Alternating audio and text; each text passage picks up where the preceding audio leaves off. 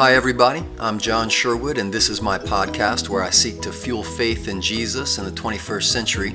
I'm a minister of the gospel and believe in making disciples who make disciples because Jesus really is beautiful and amazing and worth following with everything that we have. You can check out more resources at my website, johnsherwood.com, where I write about the intersection of faith and modern culture, as well as Bible study, leadership, and faith interviews, all designed to help ignite and fuel faith in Jesus Christ. And with all that, let's dive into the episode.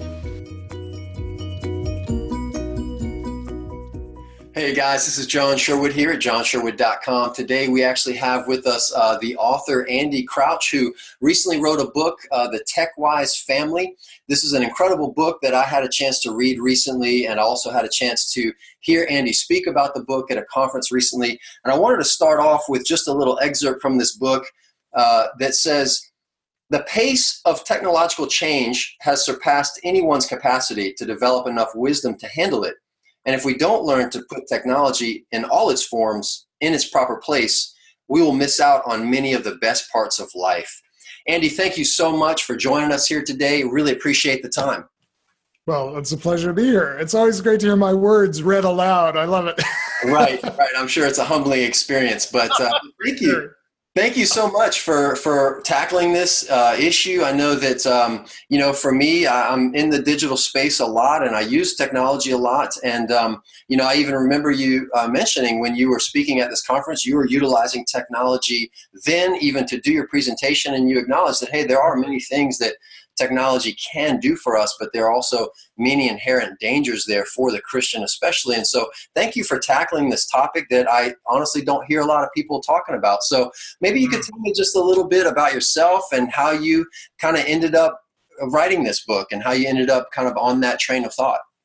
Yeah, well, I also use and actually love technology and have for really my whole life. Uh, my dad taught at a university when I was a kid, and he brought home this is way back a long time ago. Brought home this like computer terminal back in the days when that was the only way to you know connect to a computer. Right. And I just loved it, and I, have loved technology uh, all along. I, am fascinated by it. I use it in my work, my writing, video production, uh, all kinds of things.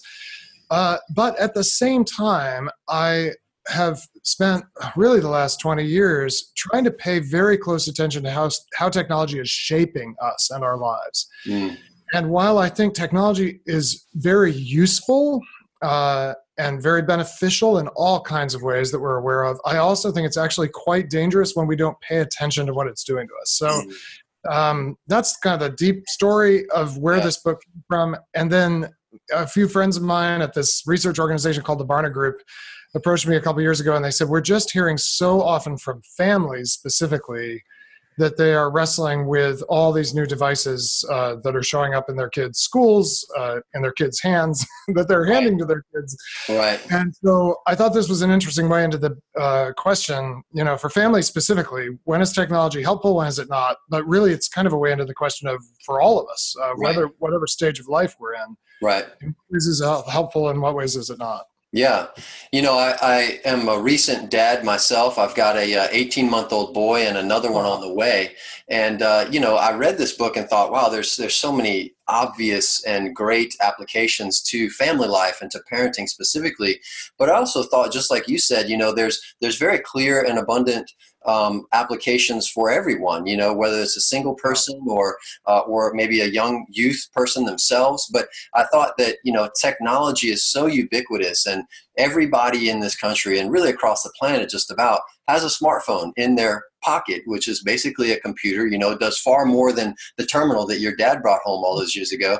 And uh, you know, and I think that you're, you know, you're you're recognizing something that I think we are kind of slow to see, which is how is all of this stuff actually influencing us and changing us and shaping us and maybe taking us in trajectories and on paths that that God really uh, you know doesn't intend for us or that can have harmful effects in our relationship to God and to one another. So maybe you could talk a little bit about what are some of the most you know prevalent dangers that you see uh, that Christians and people face as technology becomes more and more a part of our daily, hourly, even minute by minute lives.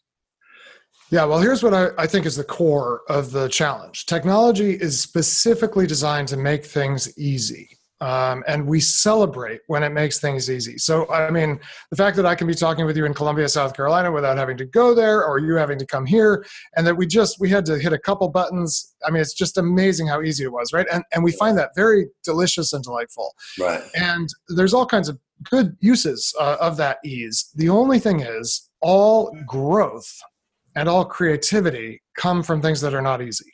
Mm. Uh, so, you know, whether it's uh, physical fitness comes from resistance, right? So, we are in an absolute crisis of uh, really human health and the body. We're, we're living right now in the midst, in the West and the developed world, in the midst of the first non infectious epidemic in human history, which is called metabolic syndrome, which is high blood pressure, uh, heart disease, pre-diabetes which wow. is all because things have made my life so easy that I just sit here like a really large amount of this day.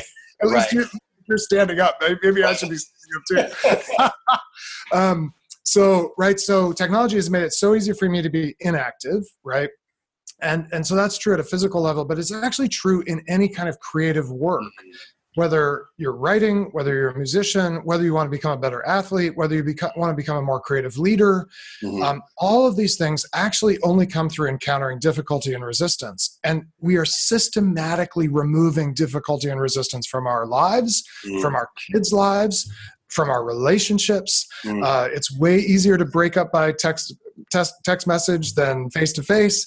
And so when we're given the easy choice, we human beings will take it almost every time. But now we're being given the easy choice. It's the easy choice is in our in our pockets all right. the time.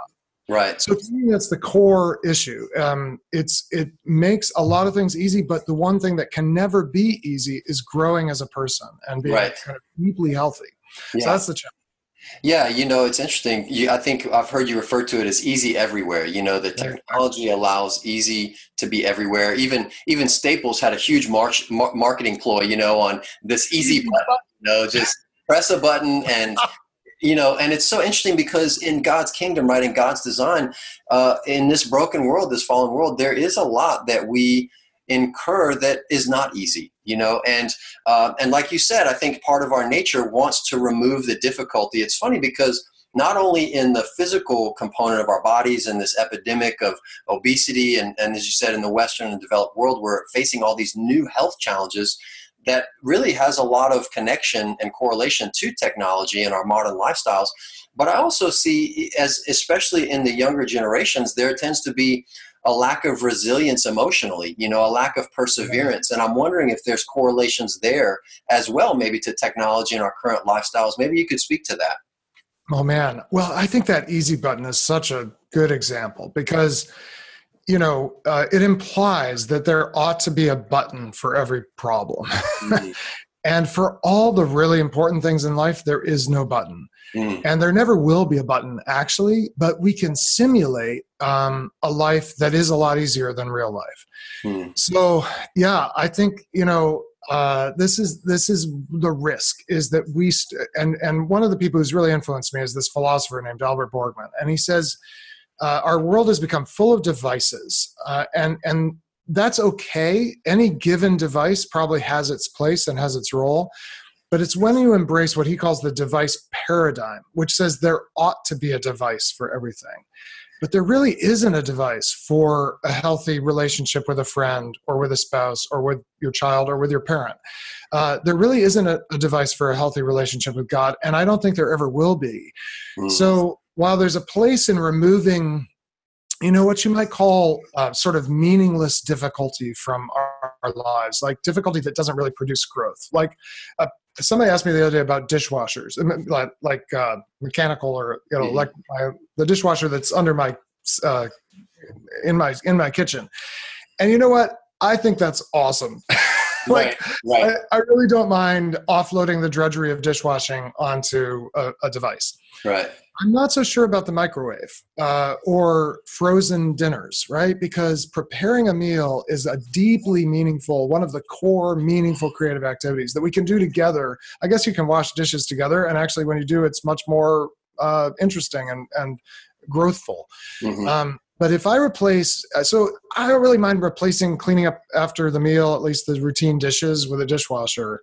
But I don't want to be living on takeout my whole life, like right. letting someone else do the hard work or letting some factory do the work and just sticking it in the microwave. Mm. And I think maybe that's analogy for the choices we have to make over and over. Is this an area where I actually need to hold on to difficulty?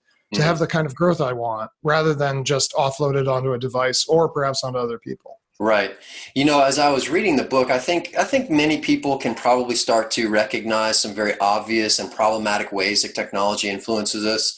The the ease of access that we have to sin and pornography and things like this. And I think those are kind of the the low lying fruit. You know, the easily spotted things. But as I was reading the book, I started to become aware even of more maybe subtle ways that technology is shaping our lives. I loved uh, your point in the book about the environment. You know, even our environments have become tech centric. That, you know, a, a century ago or two centuries ago, the focal point of a living space would have been something creative, something difficult, a fireplace or piano or something that, that helped to bond people and create this human relationship together. Whereas now, you know, many times, and, and I was, I, I thought this is exactly how my living room set up is that it is centered around a big screen TV, yes. right? And this flat screen doesn't allow us to create anything. It's just, we just consume that screen in the same room. And you talked about how that influences relational dynamics and human development and growth. I thought that was so fascinating and things that I think people typically don't even recognize in how technology is shaping us. So, what are some things maybe that you would say to a Christian family or a parent or maybe a Christian single professional, what, what maybe is one of the first things, you know, besides, of course, buying your book and being taught that way, but one of the first things that you might suggest on this is a way that they can start to think and become more aware of these influences? Well, you know the best way to become aware of the influences is to have a rhythm where you go without them which so i think uh, the principle of sabbath which is a, a, kind of regular withdrawal from the things that give us a sense of meaning significance and kind of self-provision is just a very powerful principle. So if one day a week you turn off those things that is long enough for you to start to notice how they've been shaping your your own life, your relationships with other people you might live with or might visit your home. Um, and I find in, in, the book, I recommend, uh, as you know, actually making this one hour a day, one day a week, and one week a year.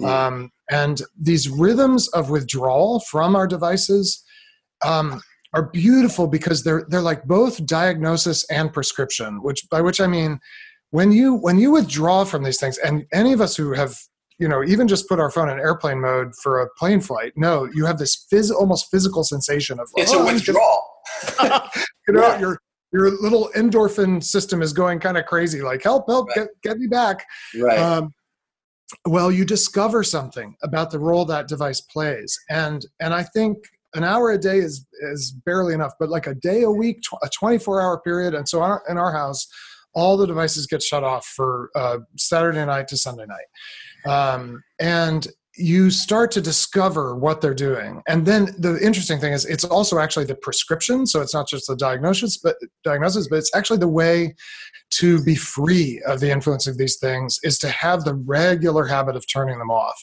And then when you, uh, for me, uh, just in a couple weeks, we're talking in July and August, uh, we'll go on vacation as a family and we actually take two weeks and I will turn everything off for two weeks. And the first three or four days, I'm just so itchy and so right. like unsettled. And yeah. then I discover all these creative things there are to do. I have conversations with my kids and my wife I never have any other time. I get out on my bike for way longer than I normally do. And, you know, partly that's because I don't have to go to work, but it's also partly because I've detoxed. right. So one hour a day, one day a week, one week a year, set it aside and just see what you find out about right. how these things are helping or not helping in the life you really want.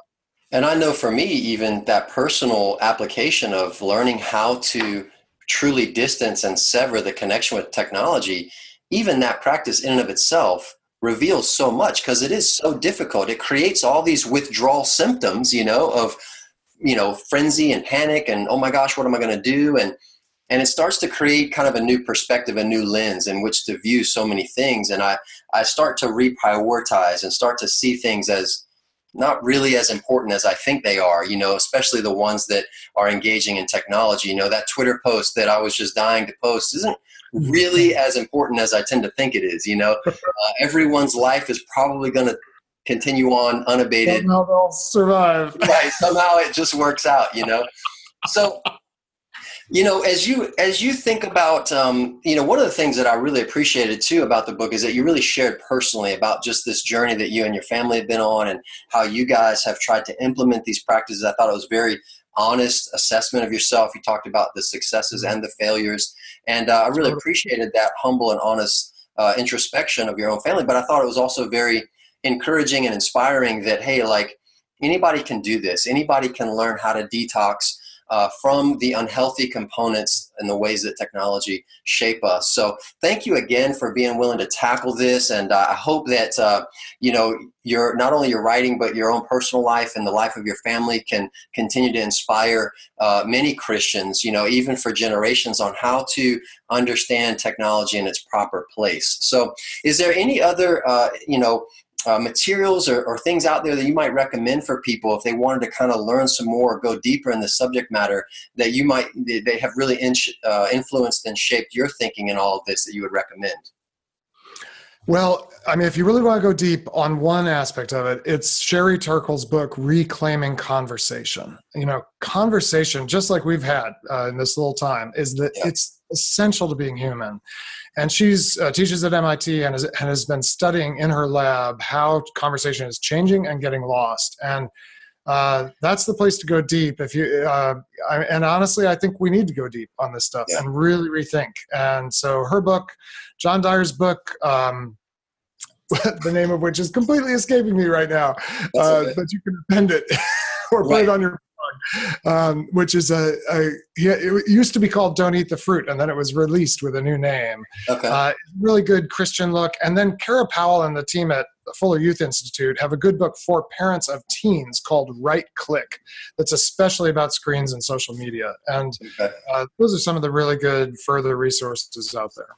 Fantastic. Well, thank you so much, Andy. I really appreciate the time and uh, hope that you guys here in the audience uh, would be able to check out his book. Again, it's called The TechWise Family. It's a great read. It's actually very short, very practical, very personal. And I think it has application not only to families and parents, but really to anyone trying to live out this technological reality through a more godly and God centered focus and perspective. So, Andy, thanks again so much. It was great having you. So great to talk, John. Thank you. Thank you for listening to this Faith Fuel podcast. We look forward to seeing you next time.